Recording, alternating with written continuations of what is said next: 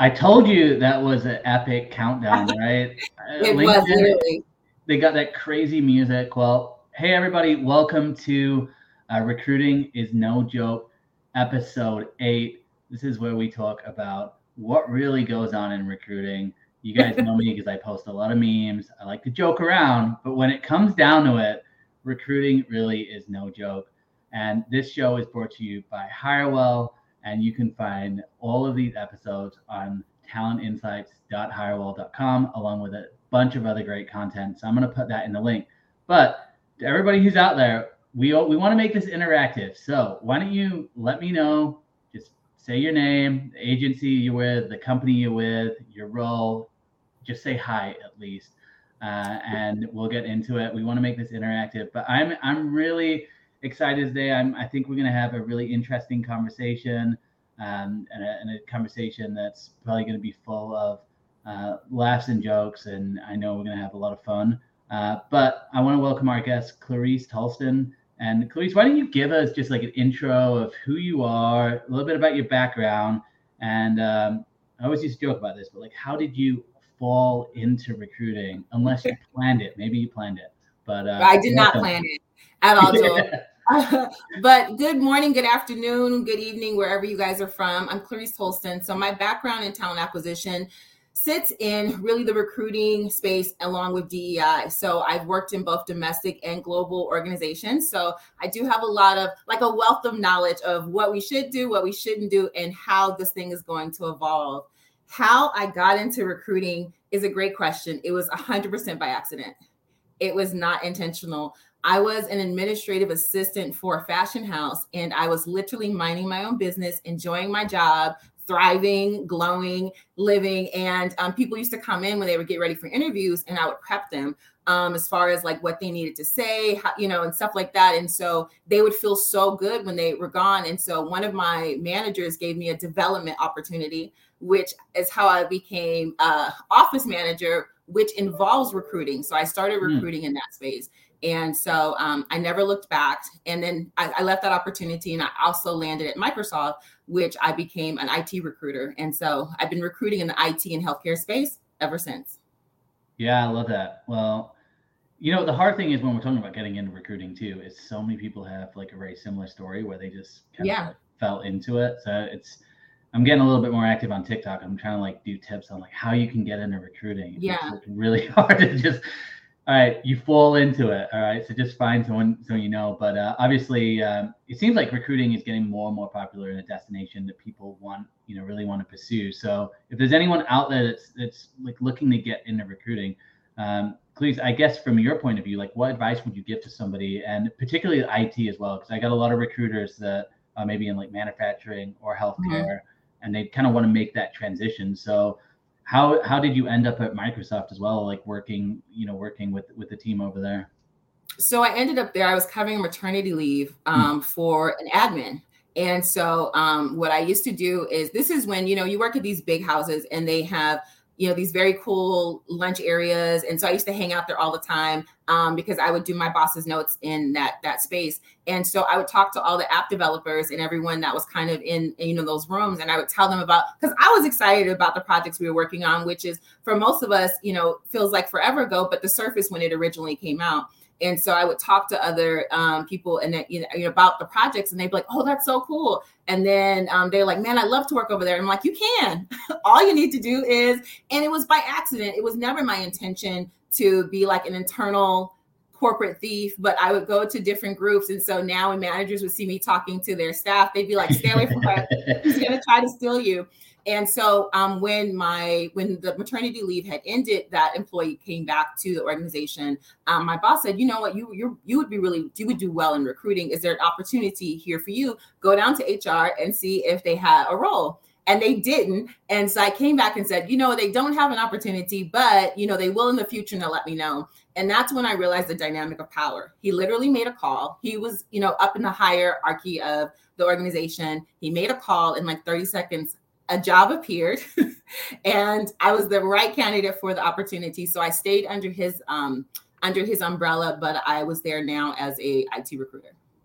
Yeah. Well, I love that. I love just even, yeah, it's probably a good reason to be in the office, even though I'm a big fan of being remote. I mean, argument you could have for being in the office is just being able to network and meet with people and being intentional, which obviously you can do for sure. Well, um, and then uh, now, now the organization you're with right now, you know, we were talking a little bit about these new sites that you're opening up, and I was looking on your website, and looks like you uh, you got some really really challenging positions that you're working on, like scientists and like lab techs and and those types of roles. So yeah, um, obviously we're reading about layoffs all the time and all of that on LinkedIn.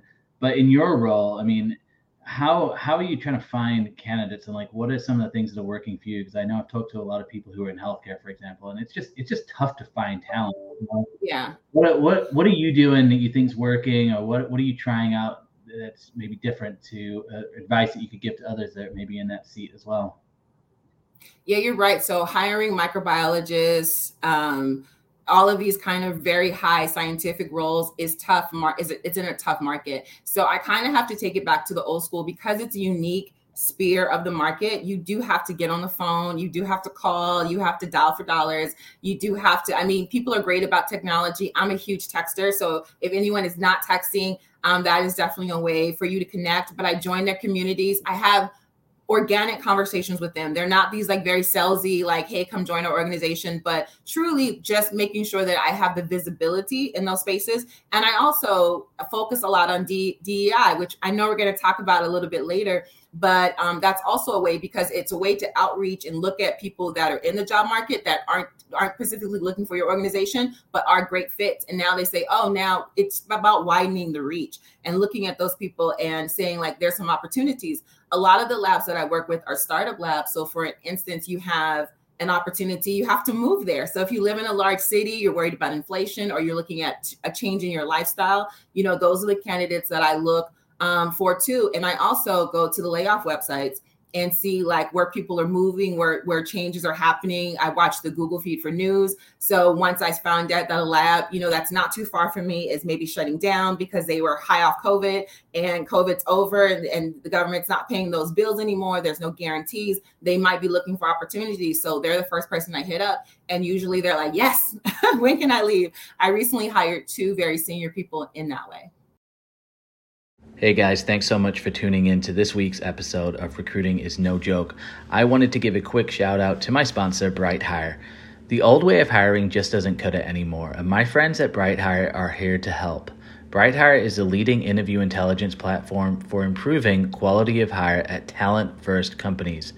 Their technology records and transcribes interviews and creates a set of highlights you can revisit and share to streamline the process improve the candidate experience, and give teams better information to make the best possible hiring decisions. If you're looking to improve your quality of hire and reduce bias in your hiring process, visit brighthire.com today and let them know Joel sent you. Now back to the episode. Thanks again. Wow. No, I love that. I mean, you got to stay on top of, of, obviously what's what's going on around as well. Exactly. Um, so how obviously um, with DE and I, we were talking about that before, you know, the call and about obviously it's yeah. a big focus, right, for a lot of companies. And I see stuff on social media. I see a lot of like campaigns. I see a lot of conversations going on. Um, but I think we both know in recruiting, there's a lot of things that uh, you just see or you're aware of that um, you know probably isn't on social media or things that aren't people aren't aware of. So I'm curious, just from like from your standpoint, like as recruiters, what are some of the things that we can be doing um, to to really help, you know, create diverse cultures and and you know, obviously, while we're actually recruiting, like what are what are some what's some advice that you have for us Is something that you've seen and uh, you know as recruiters that we can be doing? So I think we have to change how we're shaping DEI as far as asking the question, because what we say and what senior leaders and C-suite executives hear are two separate things. We're saying we want DEI programs, but what they're hearing is like, how do we solve systemic racism? and that's not what your job is about, right? So DEI is really, first of all, you have to have buy-in before you do anything. And real buy-in not not buy-in from marketing creating campaigns and ads where they have brown and black and indigenous people on them and saying come work here. And then you actually come work there and find out that no one there represents you. Also dei represents that you need to be you need to have someone who's an advocate to you at all levels. So you can't just have your top one way and then have the rest of your organization and your foundation completely have a different demographic makeup. But dei is really about it's bigger than just hiring people from certain ethnic backgrounds. DEI is understanding how your job descriptions look. And mm-hmm. what I mean by that is we have a we have so many job descriptions that say you need to have a master's. It's for a clerk position. It's $16 an hour. Why on earth would we have a combination of those things? That's really your job description represents the culture of your organization. So if you have a long, lengthy job description, I'm not reading that. Like I'm looking for a job, not a dissertation. So I'm not going to read your two page ad that you posted. So it's like when you look at organizations that are trying to be more progressive, you see it on sources that aren't funneled and funded by the organization. You'll see it on someone's you know, you mentioned TikTok earlier. You'll see it on someone's TikTok, TikTok where they just show some show somebody where they work every day or just be like me and my coworkers or having some that's part of the culture. That's the unspoken culture not the one that's manufactured and sent out. DEI is about outreach. So job descriptions looking at the way that we articulate what it's like to work into the organization is part of DEI making sure that we just don't hit all the mainstream platforms when we're looking for candidates, making sure we have a pipeline to HBCUs, looking at other organizations um, that have have a different population of people. But DEI is also about age. And so um, when you look at boardrooms, you know, people obviously do their research when they're looking at an organization. If you have your executive staff is more than two decades from the from the gross population of your organization, you're going to have a disconnect. Yeah. It's too it's too big of a gap in between the two. So um, so you have to have people from all backgrounds, all perspectives, and we're also talking about transgender. We're also talking about people that don't fit in what we call normal corporate corporate structures. So all of those individuals that are there when we're looking at DEI is just think about I want, first of all, as a recruiter, you want to work in an environment where your views are respected and you want to work in a place where other people are going to thrive because we spend so much time at work. We have to be in spaces where we are at least happy. I use that word very loosely. we are getting paid to be there. But um, when you're looking at DEI, it, it's not hard to connect with your local universities, your local programs, and do and focus on early career education and transition. So you're looking at new grads that are coming into the organization um, how they how they would fit into your culture and how they would thrive in your culture, not just get hired. So DEI is really a big, it's a very big program. That's why it's hard to articulate that to staff. So when we say we want to have DEI initiatives, people say, perfect, we'll have, we'll on Juneteenth, we'll have a celebration because that's what they hear. But that's not really what people are asking. People You've got to post about it though too.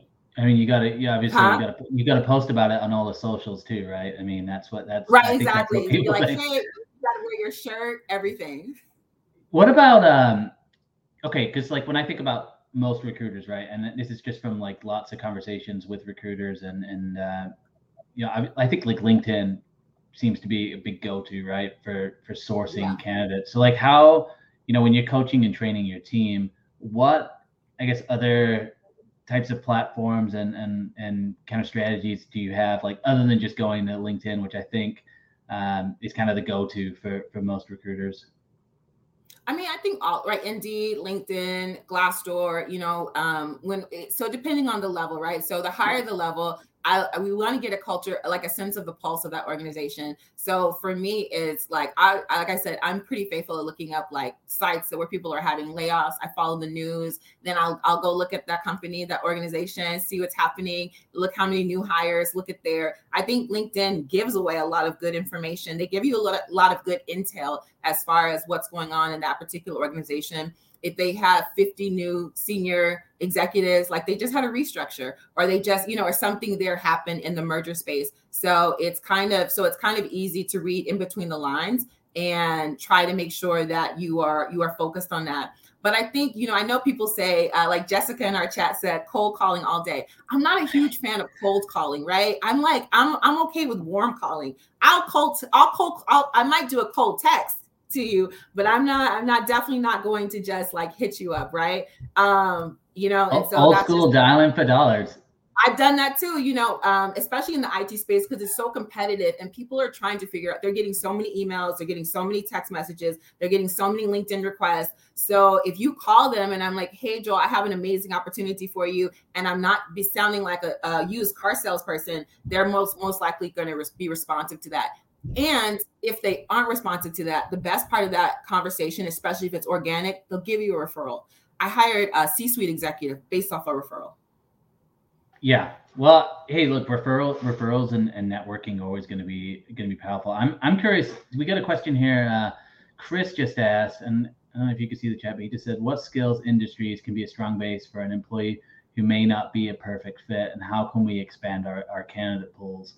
Uh, which uh, I think is a, is a you know a, a good question there, Chris. So curious, Clarisce, like what your thoughts are with that and like how. What was the question? What skills industries can be strong base for an employee who may not? I mean, it depends on like it depends on the industry, right? So obviously we need more context as far as like what. So I don't know, Chris, if you could if you could send the follow up to like what what industry we're talking about because if we're just looking at like let's let's take the example of a corporate five uh, corporate fortune 500 um, a lot of times there's a lot of entry level roles that are probably a good fit for people who aren't sure what they want to do and haven't developed their skill sets yet and haven't really got an opportunity to have exposure to certain things.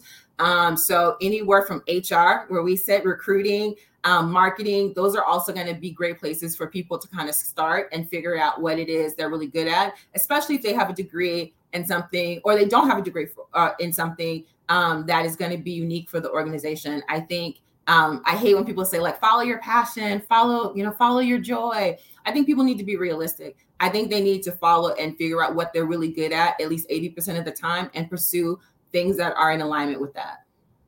Yeah. No, hundred percent. And I think I, would be curious to see what what Chris says about that. I think, you know, from my perspective, if you're going to be looking at somebody who isn't, you know, a, a perfect fit for a role, right. I mean, I, I think one of the things that I think candidates really need to be aware of is being able to tell their story and being able to make um, you know make it really really clear like if you have skills that aren't a match for a job being able to, to yeah. look at the skills that you do have and then understanding right. the role that you're applying for and then being able to just explain like hey you know i don't have you're asking right. for this i don't have that this is what i have and this is how it fits in so i think a lot of that is on the candidate but i do think as you know as recruiters obviously we we play into that um, what you know? Well, I actually, I want so to answer Chris's question. I think I, I misunderstood his question. So I think you have to prep your candidate hundred percent. Like, I don't think you should let you know how I, I'm pretty sure some of you guys work with agencies, and when you see an agency candidate versus an internal recruiter's candidate, completely different uh, way that they're presenting them. I think you have to prep the candidate. I think you have to prep the hiring manager and make sure that that presentation is clear to how those skills are relatable because managers are lazy. We know this. They are going to look, and if they don't see it 50 keywords on the first page of the resume, they're going to be like, oh, this person isn't a fit for the role because they're not looking, they're not thinking outside the box. So our job is to think outside the box and make sure that we make sure that those skills are um, all crossed off and that they are articulated, especially if we're using different language. Yeah, no, 100%. Well, back, back, uh, and I don't know, Chris, if you have any more insights to, and if you want to clarify a little bit of the question. I mean, that was that was kind of my take from his question, but uh, okay. I'm I'm I'm curious on, um, you know, in terms of like how you interview and screen candidates, and you know, what what are you doing, I guess, in that screening and interviewing candidates that can help with uh, uh, DE and I as well? Like, how how can we kind of like change our interview and like what what's your guidelines for for being able to screen candidates as well if, if that makes sense? So you need to have and the hiring manager has to be an ally in that process right? Because they can be very close they're busy. First of all recruiting is 100% of our job their job is being the head of marketing being the head of you know compensation or, or whatever their role may be. So i look at it in the perspective of making is get is trying to align them with being an ally in the first place thinking outside the box thinking about their own career path and opportunities that were given them. So when i look at candidates i make sure that every every candidate if i'm if i'm submitting five one of those candidates have a diverse background for sure. Um, and so the more time they have visibility, it starts neutralizing and desensitizing the shock of that person not having X, Y, and Z. And so then we look at the makeup of the team. Numbers, numbers are important. Data and information is important. You have to have the information to start off with. So that's where I start off to in the beginning, getting the right amount of data to see where the deficiency even sits then using that data as a, as a recruiting tool as a marketing tool to say like hey we really have we've got some very stereotypical roles here and we have these types of people in them how about we broaden you know that scope or bring new energy in here? Sometimes it, it works against you because sometimes we downgrade roles. Uh, sometimes the hiring manager will downgrade a role to match someone's skills and personalities mm. but also following up on those candidates. You have to go on your wins. So if you hire someone that is amazing based on the fact that they were willing to take that risk that's your win and that's what i go on. You know you remember tom from marketing? Now he's you know head of head of sales or head of commercial or head of business to business. So you have to use your wins as kind of credibility to say this does really work. I know you think it doesn't because everyone needs to come from Harvard, everyone needs to come from USC or UCLA, but that's not really the case. We've got some great people here who went to community college that are rock stars and here's why. Because we invested in them, they had drive, they were a good fit, they had a can-do attitude and they came up here and rolled up their sleeves and did the work. So I mean what I guess when you're dealing with hiring managers, what are some of the the big objectives that, that you get like while you're trying to to do this? So like and then how do you get them on your side and like to understand you know because i because i feel like we get a lot of pushback anyway as recruiters you know like absolutely. just all, all the time. no so like yeah so like i guess how do you obviously you mentioned like presenting da- data which i think is is you know really uh, really smart as well but like how i guess what advice do you have for people just to to be able to like just overcome these objections which which are coming from hiring managers and and like how do you get them on board uh, as well? Like what are some of the strategies that you've used? Be annoying.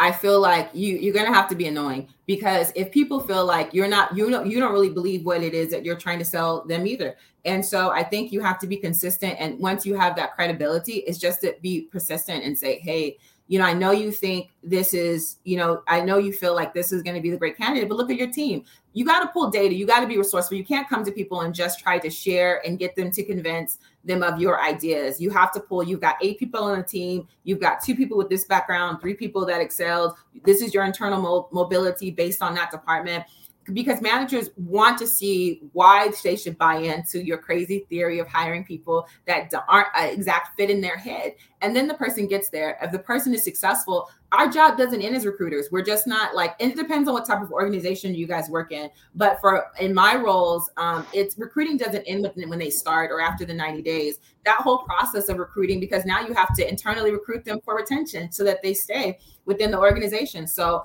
a part of that is really uh, doubling down on the fact that what what you do have is DEI initiatives.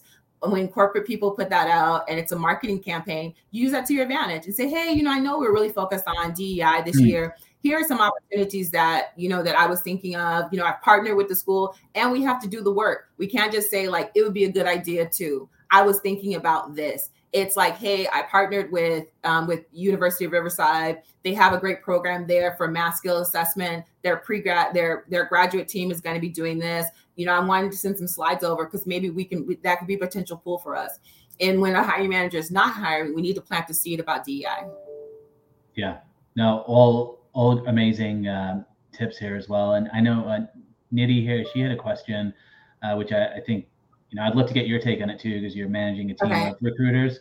Um, she said, what do you suggest a day in an efficient recruiter's life looks like uh, in terms of managing their time? Uh, and I'm super curious too, just from your take on this, especially with like yeah. high volume, you know, and some or kind of like it looks like you got like a mix of like high volume searches and then really kind of like niche, like specialized searches. So like, how do you coach your team on managing their time internally what what are some tips that you have? Um, a lot of people are going to disagree with this, but I believe this wholeheartedly. Can you hear me okay, Joel? Yeah, I can hear you. Sure you're not. Okay, perfect. Yeah. Um, I don't read emails in the beginning of my day. I don't start my day logging onto my emails. usually for me and for those of you guys who are in management, what I usually do on Sunday evening and not for a long period of time, I take out about two hours to plan my week. Um, I, I look at all the meetings. First of all, my day is 90% full of meetings. So I so I have to I have to keep in mind, you know, keeping that perspective. So I plan my week. I think being organized, planning your week and figuring out what your priorities are. I look at positions that I know that I'm closer to feeling and that will be my Monday. So I know that I'm I'm close Oh.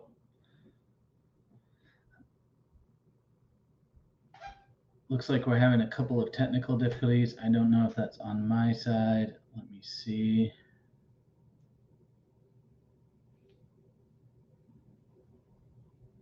All right, guys. I don't know uh, if we're having some difficulties on my end or what's going on. Let me see. Preparation is key. Okay, guys, can you can you see me on here? I don't know if this is on my end or if it's Clarisce. Hopefully, we'll get her back. There it goes. There we go. All right, are we are we all good? Can you hear me? Yeah. Yeah, I can hear you.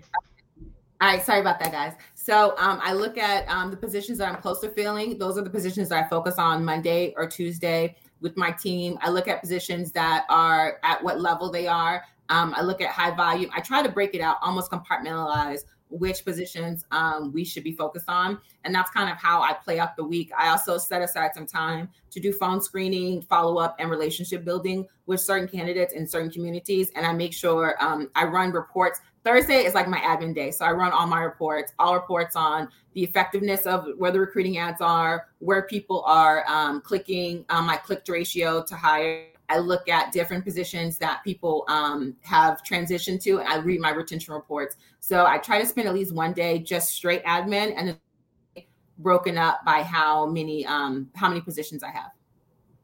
Very cool. No, that's uh, that's great advice. So I mean, obviously, like time blocking, making sure that your your time is planned is is massive. Uh, curious too, like what in terms of, uh, yeah, I know we mentioned this a little bit, like social media and and uh, Oh, lost you again. Well, guys, I apologize for the uh, the technical difficulties we're having here. Um, guys, if you have questions too for Clarisce when she gets back, I would love to hear any of the questions. But I will just take this as an opportunity to say hi uh, to people that we have signed on here. So, uh, Sarah, it's always good to see you. Uh, Kellyanna, if you're there, great to see you. Brittany, Chris, Ken. Uh, really great to see you guys. And uh, yeah, if you've got questions, let us know. David, yep.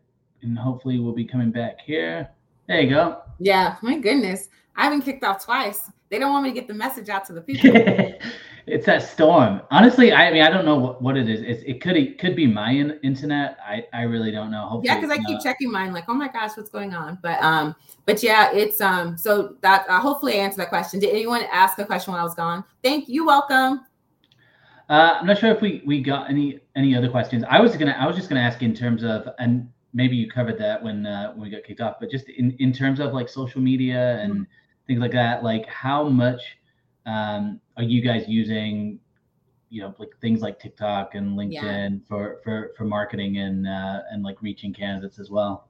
In this current role, zero because of the candidate base, right? Because of the employee base that I really target. Um, they're like, no, we they're not, they're they won't be in those places. But in my previous roles we used to hire we used to hire a lot of recruiters from facebook. So mm. nurses spent a lot of time on facebook and we were able to really utilize that for a lot of positions. Um also like certain like outlet sites um we did a lot of marketing in that way to fill retail positions. So so there are certain roles i think that are really tied to that um residents people who are going to spend a lot of time on those sites i definitely would recommend adding to your budget to sponsor those ads so that you have an opportunity to um, to connect with that base that's not going to be on LinkedIn, not going to be in Indeed, and especially someone who hasn't been on the market for a long time. They're not. They're, they do not even know. They don't even know what those sites do. And sometimes you'll talk to C-suite executives, and they're like, "What is Indeed?" And you're like, "Oh."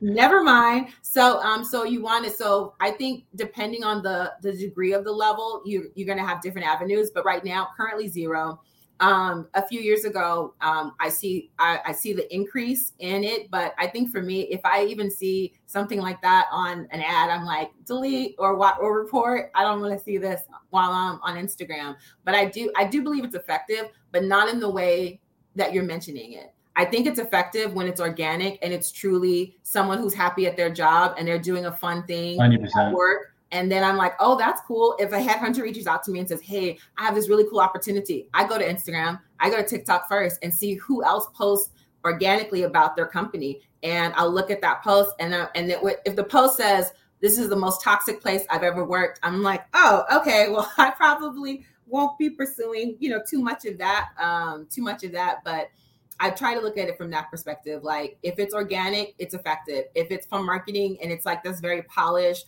way of like, we love it here. You would too. I probably won't. No, I, I mean, I talk about this all the time. I think, you know, when when I look at like recruitment marketing versus like employer branding, I think what you're what you're describing is it's that employer branding. Like everything looks perfect, and right. like I saw something on a website because I'm doing a lot of prospecting right now. So I'm like looking yeah. at like who's hiring and what positions there are. And this website was like they had a quote like this is the happiest place I've ever worked, or like this is the greatest job I've ever had. And I'm like, I don't, but like I'm not gonna buy into that. I'm not gonna buy no. into like really polished stuff because I just know yeah. that that's not reality. But what I love that you said was, it's like that organic, like, hey, you're you're actual the people who are actually working are posting about their right. job and their lives because they just actually enjoy it as as you know it's not something that's planned so and I think we're going to see more and more about of that because you know, I'm pretty engaged on TikTok, for example, and we do see yeah. a lot of that where people are just yeah. like documenting their lives and they're talking about work. Right. Um, curious, like too, like just in in terms of at least with the the candidates that you're recruiting, mm-hmm. have you seen a shift in just how people are prioritizing work and and you know kind of like their work life? And how how have you seen that kind of just evolve over the last couple of years with the candidates that you're working i with? mean i've seen it so i'll i'll give an example then i'll use my own life as an example. So i see it when you look at retention right? When you read those retention reports when you read the exit interviews you know when you read in between the lines and you know um and when someone leaves and says you know i want more work life balance or i'm looking for something that you know could that that i'm excited about like i'm just bored in this role um, and so I think people have lost their their passion. You know, I know we talk a lot about like quiet quitting and people, you know, who just aren't energized enough to be here. I think some organizations have made it very difficult for people to enjoy being at work, and they just got burned out and we're like, no, thank you. I can I can do this from the like uh, from the comfort of my home, or I can do this in an environment where I really feel inspired to do this work. And especially for people who have very technical jobs, you know, you can get the the mundaneness of that can get really old really quick. And so I think, you know, we focus on external recruiting, but a lot of it needs to be internal recruiting and continuing to build momentum in, you know, in a lot of our, in a lot of different roles that we have. So how, I mean, I, I love it, this term too, uh, internal like recruiting for, uh, for retention. Um, what, what, like what role do you play in the recruiting team? Cause I'm, I, when I think of recruiting, obviously I think a lot more external. Yeah. Yeah. Uh, and so like, what are those things that you're doing to actually kind of foster those relationships and, and build up that retention. So it's what I mentioned earlier. It's like recruiting doesn't end when someone starts. Like recruiting doesn't end when they get to their 90 days. Recruiting is really uh, we are the gatekeepers of the culture of of an organization's culture, right? We are really gatekeeping that and bringing people in from different aspects. I think really true check-ins, you know, I talk to people the what I like about talent acquisition and recruiting versus HR is that people are honest with us. Mm like because we don't we don't got any skin in the game you know? It's like it's not like we're gonna go run and be like hey i spoke to so and so and he doesn't he's not happy about the lunch. Like you know we, we don't have any skin in the game right? So for us people can be truly that's why when we first talk to candidates we can get an honest assessment of them because they're not putting on the facade to talk to the hiring manager yet they haven't got to the part where they have to put on their corporate face and be like, "Oh, yes, and I loved um, when I was in the sales team." So we we get the truest sense of who they are when they are interested into an opportunity, and and how I maintain that is constantly, you know, doing true check-ins, not these like written, scripted, like, "Hey, so tell me, do you see yourself staying here in the next six months?" I'm like, "Hey, I'm like, did your kids get adjusted with you in these new hours?" You know, mm. how are things going with, you know, that? Do you have all the tools? I can put in an IT ticket right now if you're missing that. Oh, you don't have that, and showing them that they're still supported even after they've accepted that opportunity. And so it's whether they have the right, you know, tools, technology, something's going wrong, and they just haven't. They're new, right? They, they don't often speak up and say like, "Hey, uh, I have a crappy laptop. Say less." I'm calling it. You'll have one in two hours. And having those relationships um, to make sure that they feel supported long after they join the organization is part of the internal culture, saying that I'm just not going to drop you off and and say good good luck your hr's problem now whether it works works out or not i have a job it's doing that those those those organic check-ins how you know because you learn a lot about them when you're doing the during the recruitment process so if they change for the commute, we're like, how's the commute now? Like, is it better? Or do you pass that Starbucks on the way in? Um, you know, just simple things so they can feel included. And it's not fake small talk, like, you know, and it's not scripted. It's really getting a sense of it. Cause sometimes they'll be like, I really don't like my manager. I'll be like, mm. uh, okay. And now I know that person, I have a six to nine month window before that person finds another opportunity and leaves, and there ha- is a gap um, in that role unless there's a shift with that manager or that team. So, or they'll say, I thought it was like this, but it's really like that. And I don't, I, I took this job because I wanted to get away from that. And soon as I got here, it was like a bait and switch. And I'm like, oh my God, you know, obviously we don't know what's going to, what's going to be like when they're with the hiring manager. We just know the job description, we know the environment, we know the culture, but we don't know what that day to day life really looks like. And so sometimes I'll say, is there another opportunity within the organization you could, you probably could see yourself in? And sometimes the answer is yes, and sometimes the answer is no. Yeah. No, I, I think having those conversations and having it not scripted is really where you see uh, the, the true power of that. And I think a lot of times, like, I think we've all seen it, right? Where you get the surveys or you just kind of get, right. I don't know, to me, it's like I mean I guess like surveys aren't bad within themselves, but yeah, it kind of just feel like really kind of like going through the motions. Like oh, we know we should yeah. do that, but I love that you're actually building those those relationships long term. Um, I'm curious, and I haven't asked anyone this on the show, but I'm mm-hmm. curious at your take on this. Uh, a, a, topic that comes up all the time on LinkedIn is um, this whole green banner uh, for open to work, and uh, I'm, I'm curious, like your take on that. Like it, it what's your take on on the green banner? Like if you're open to work, should you display it? Like you see any reason you shouldn't? Like what what are your thoughts around that? I, I mean, I think finding a job is such a personal, intimate, private, you know, thing because you have different motivations of why you want to leave. And I feel like if you're comfortable sharing it, that you should also be comfortable sharing it with the people you work for. Like I'm looking just to just FYI, I hate it here. I'm trying to find something that's a better fit for me or work from home or something like that.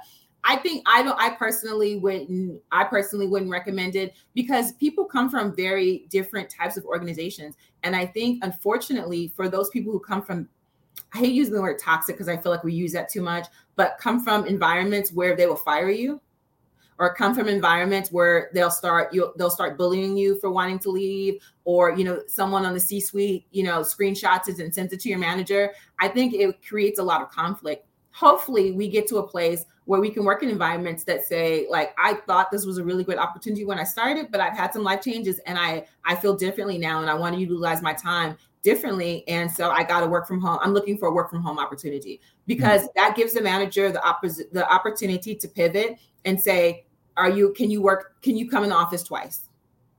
Yeah. that would be you know so hopefully we get and that's why dei is so important is because we want to make sure that we work in environments where we can accommodate the people not just our rock stars because our our our medium players can become rock stars if we give them the opportunity and the flexibility to do their job well in an environment where they thrive.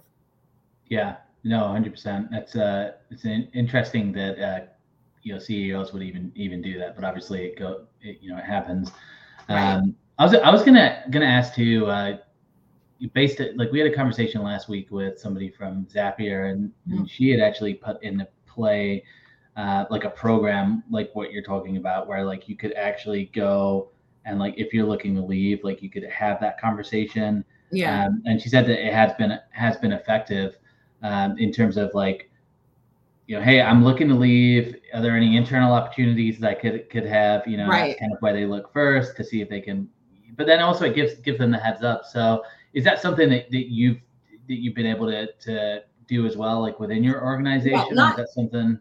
not this current organization, but we do stay interviews and it gives them the opportunity to say, so say someone starts and they're in the process of getting their degree or certain certification. And then a year later they have that degree and that certification. Well now they want to move up but we don't but maybe there's a ceiling or there's a small team that they don't have those opportunities on. So i also so yeah so stay interviews are helpful because they'll say hey i do have my bachelor's now and i want to move to the marketing team or i want to move to hr or i want i just got my phr or my certification and i want to move. So stay interviews are important um, if if people are in an environment to be honest well, that's the whole thing, right? And that's that's hard. That's hard to know. I mean, it's hard to know if you're getting into one of those environments until you're really in it. And uh, right. You know, and then I think a lot of organizations say that they want to know what's going on, but then when you actually share, um, you know, it's it's it's challenged because people will uh, they'll put a target on your back.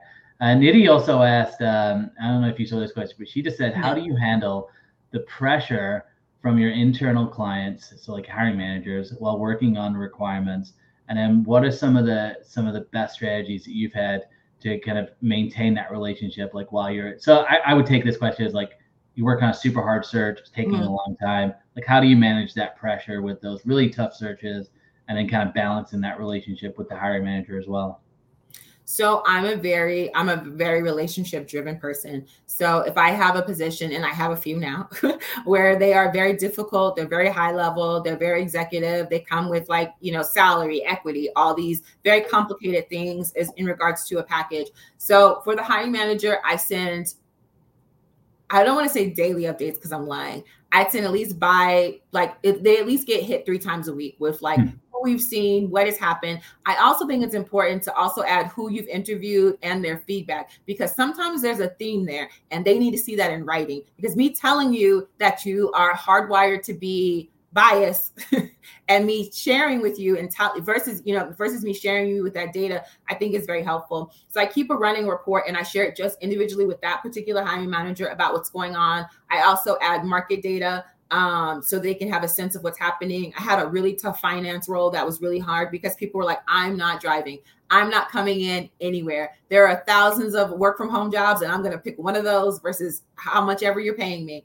And so I pulled some of that data from Indeed, and they were right. There were like 800 new work from home jobs that had just opened that week. Mm. So that person had uh, a competitive salary, um, competitive competitive company and organization to work in, but refused to go from home. So sometimes it's like the hard truths. Now, you do have to have the relationship with them, even if it's a tough one, even if they don't like you, is I'm still going to constantly communicate to you what's happening with your requisition, different timelines. I'm going to, I'm going to be proactive in that role too. And like, I'm gonna look at your calendar. Okay. You have some openings on Thursdays. I'm going to try to get these candidates on Monday to fill those slots on Thursdays. So I already have that in my mind, but also keeping track of their feedback. If you have a manager that says, Oh, I don't like that person. Why? And it just can't be like they're just not a fit. Why aren't they a fit? Like that's such a classic. You got to keep going, you know, because you have to get to the core of what you don't like. And sometimes hiring managers, if you have that relationship with them, will be like, "I know this person from another organization, and I don't like them." That's better. Good. Now we're on the path. Tell me that versus telling me that they're not a good fit for a role. So, um, so building that rapport with them because I think you need credibility more than likability. So if you have credibility, if you're credible, I, that goes a long ways versus the, whether or not they like you. And that pressure turns into like that pressure that they that they're putting on you turns into obviously you're going to turn up the volume and you're going to work a little bit harder you're going to do a little more searching you're going to st- go back to those Boolean searches that you used to do when you first started recruiting and you're going to find them great candidates um, that way. But constant communication, being proactive, scheduling time, scheduling weekly meetings on their calendar, putting forth candidates, you know, on a regular basis in front of them and allowing their feedback to be verbalized and written down in communication will allow them to see like, oh, I do only like certain people from this certain background. So and, do you so so then are you actually like then conducting like these interview kind of feedback surveys mm-hmm. it sounds like so you're is that with like every candidate that, that interviews or like how yeah how do you work that only did well like hard to fill positions and high level positions you know usually so i'm going to say if you are vp and below probably not right unless unless you be unless you have become a hard to work with manager then i start capturing your feedback Hmm. Or none, or I'll say, yeah, you did you didn't provide feedback, and that's why we're in the situation we're in. um, and just saying you don't like them or you don't like the format of their resume is not a legitimate reason to disqualify them as a candidate. And I think we have to be brave in saying those things as well, because we can't just say, oh, okay, well, I'll just find you more people. And then you keep, you're running circles and you're working twice as hard for something. And instead of being strategic and saying, I need a little bit more detail, the formatting, because people are applying to an ATS, they may have used a different site to create their job. So when it pulls from the ATS, it might look janky and that's fine. You know what I'm saying? If it looks a certain way. So being able to um, be honest with them and say I can have them resend their their resume in Word. Yeah, no, I love it. And some I think some, one of my other connections had asked about, uh, about, those types of surveys as well. So hey, I know we are running uh, low on time as well. Oh, we've, gone, we've gone over time probably. Oh. So uh, I uh, I really appreciate you uh, obviously taking time out of your day to to meet with us and. Uh, I would I, I would love to just end um, with yeah, we, you've given so much great advice, but I'd love to love to just, I guess, give some parting wisdom, particularly if somebody is in a position which I think you know can can happen pretty easily. But let's say you're in a role um, where you are spearheading a lot of the DE and I like mm-hmm. work, and you know maybe you you kind of had alluded to it at the beginning, but maybe you're in there with like leadership that's saying or maybe mm-hmm. the CEO at the top is going, yes, I'm really about this, but there's like layers of middle management that are just not on board, um, and you're just feeling kind of alone. Like, what would be your advice to somebody in that position right now? I think you have to be brave and and and say, I really, if we're really going to do this, we really need to do this and we we don't need to do it in lip service and putting black dots on our instagram but how is a way that we can really feel connected and what outreach are we really doing and you know if and what are you open to what's where where where's your bandwidth for this because if it's important to you i want to make it a priority when i when i look at recruiting and I want to make sure that we have the right partnerships in place. I want to make sure that we have the right alignment in place. And I also need education to come to our hiring managers so that they feel more open to make those decisions because we all know this. If the C-suite says something, we just all do it. Well, okay, okay, we'll just we'll just do this. So having them to buy in and them socialize the idea about DEI, have the hiring managers to be educated on their hardwired biases, and to make sure we have the right partnerships, outreach, and platforms to make sure that we hire and we have a diverse organization with different perspectives. I love that. Well, awesome advice. And uh, I, you know, where can people find you? Where where's good for people to connect with you? And uh, I'm sure, you know, hopefully you get some connection requests. But are there any other places that you're active outside of LinkedIn? Like, what's the best place for people to find you? Definitely LinkedIn is the best place for you to connect. And um, right now, I'm a mentor for SHRM for our local chapter. So if you guys are looking, you know, if you guys are leaders in your field, definitely volunteer to be mentors. That makes you better leaders. Um, but definitely connect with me on LinkedIn. I love to have more conversations, even if don't try to sell me anything either. If you have, if you're LinkedIn, um, definitely let's connect. Let's have conversations about recruiting, how we can all support each other and socialize the best ways to impactfully um, execute DEI. No, I love that. Well, guys, definitely connect and follow uh, Clarisce here, and I really appreciate your time again. And uh, everybody, I thank you for tuning in. We had so many people uh, participating, which is uh, which was great to see. I know I see Maureen there, Vishwa, Nidhi, Sandra. David, Laura, LinkedIn member. I never know who the LinkedIn members are. That's okay. it's because they have the green banner. They're looking for work.